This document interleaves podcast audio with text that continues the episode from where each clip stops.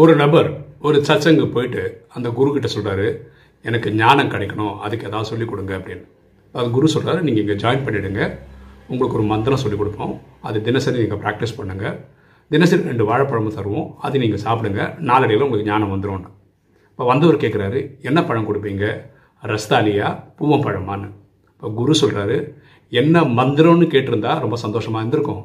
நீங்கள் என்ன பழம்னு கேட்குறீங்க உங்களுக்கு ஞானம் கிடைக்க கொஞ்சம் லேட் ஆகும் அப்படின்னு குரு சொல்கிறார் பாருங்களேன் நம்ம நம்ம லட்சியத்து மேலே ஃபோக்கஸ்டாக இருக்கணும். கொஞ்சம் டிஸ்ட்ராக்ட் ஆகிட்டோம்னு வச்சுக்கோங்க நம்ம லட்சியத்தை அடையிறதுக்கு லேட் ஆகும். எண்ணம் போல் வாழ்வு.